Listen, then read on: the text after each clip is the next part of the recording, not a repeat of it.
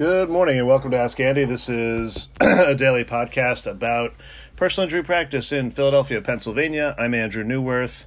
You can reach me on the web at Neuwirth Law, N E U W I R T H L A W dot com, or uh, by phone at 215 259 3687.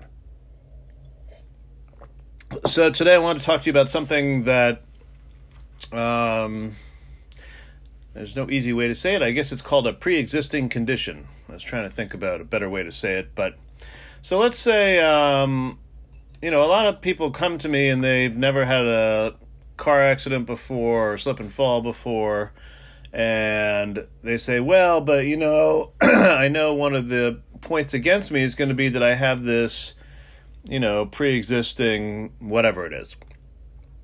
So the way the you know, and that may reduce my damages, this and that. So, you know, most every one of us has something uniquely weird or unusual or not normal, I guess, about our bodies. It's just what something we've grown up with, and you know, most people have something curious.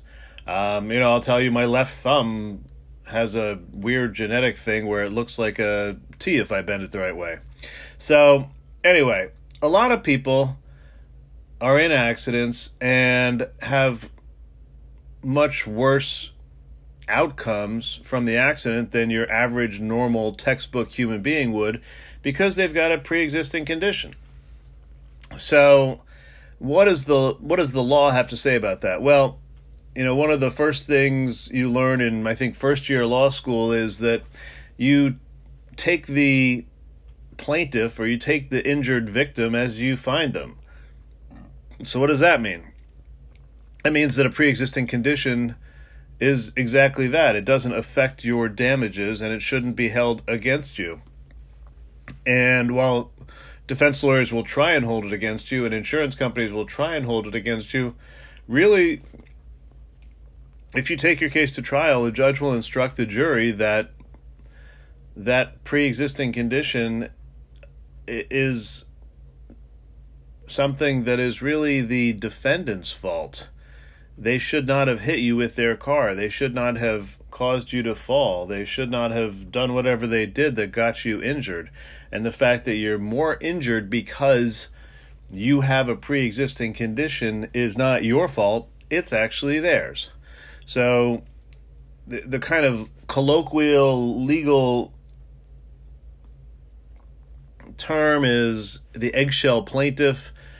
You know, the I guess among lawyers, you know, we always sort of push everything to the nth degree to make a point in argument. So if you were a plaintiff made of eggshells, the fact that you're hit by someone with their car while you're crossing the street, you know, doesn't make you crossing the street, you know, in an eggshell condition, your fault. It's still the defendant's fault. And what happens? Well, the defendant's responsible for whatever injuries he causes. The fact that you happen to have eggshell bones or whatever your condition is, it's not your fault. It's their fault for hitting you.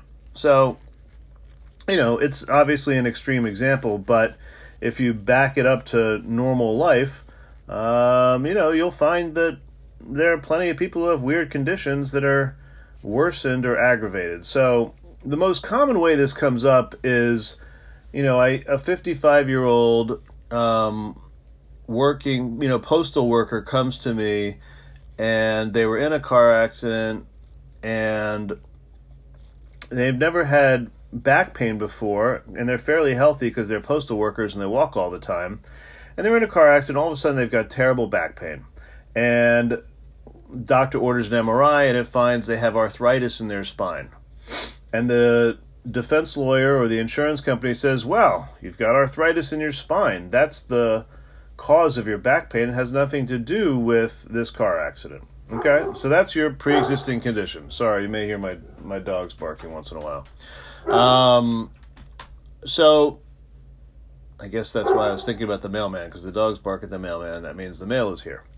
So, anyway, now, you know, in the situation where you've got arthritis in the spine, which most every one of us has arthritis in our spine to some extent and to some degree by the time we're 55, you know, is that fair to you as the plaintiff? okay, well, did the first question I usually ask is, did you ever have back pain before this?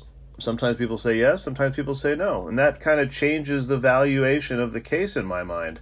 But if you go back through someone's records and you find no visits to the doctor or hospital for back pain, the fact that they had arthritis in their spine is just a fact. It doesn't really tell you very much about whether they had back pain because you can have no back pain with arthritis or you can just have really low level back pain that doesn't really do much for you. Maybe you take a Tylenol once in a while. And all of a sudden, after this car accident, what's going on? The lady postal worker can't, you know, work as much because her job is physically demanding. She's got to carry a bag, she's got to walk a lot. All that stuff worsens her back pain, and she needs injections. So the doctor on the defense lawyer's doctor is going to say, well, this is all just a result of her arthritis. Well, you know what? To me, that's a pre existing condition.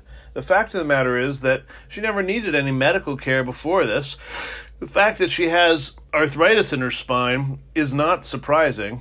And one, it's a pre existing condition, so you shouldn't hit her.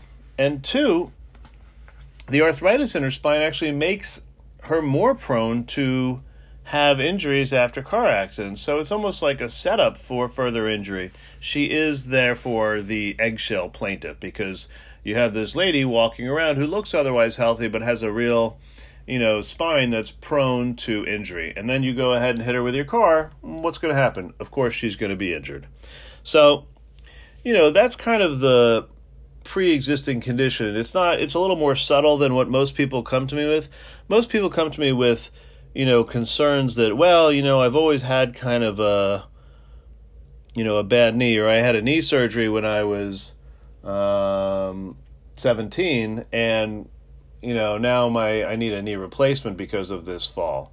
That's a little bit more, you know, complicated, but explainable. Uh, you know, what's a what's a really hard situation? A really hard situation is like, all right, um, you know, I had problems with you know, ulcers and I can't take pain medication, and therefore I'm in more pain as a result of this because I can't take pain medication. You know, it's sort of like a little mushy, nondescript. So, lawyers and what I do, we like sort of basic, simple, straightforward stuff because we like things that don't bring your credibility into question. Um, you know, if you had a lifetime of back pain and then you have a car accident and you've got back pain, you know, well, what's what's is that a pre-existing condition? Yes. How are we going to tell that your your current back pain is different than your prior back pain? Well, that's almost going to be impossible. So that's going to reduce the value of your case unless, you know, your treatment in this case is is markedly different or more aggressive than your past treatment. So, that's pre-existing condition. There are a thousand different conditions. The point of the matter is that you know, the eggshell plaintiff is how lawyers look at it. Defense lawyers will always try and say this was all pre existing, and they'll go hunting through your medical records looking for the, the vaguest hint of prior uh, complaints to say, aha, you know, it wasn't just latent, it was actually something that was there. And, and yet now you're just trying to associate, you know, pain from this accident that was your normal level of pain anyway. So that's the other side of the fence and uh, generally that's what we fight against. So this has been Ask Andy. I hope you have a great day. I hold people accountable.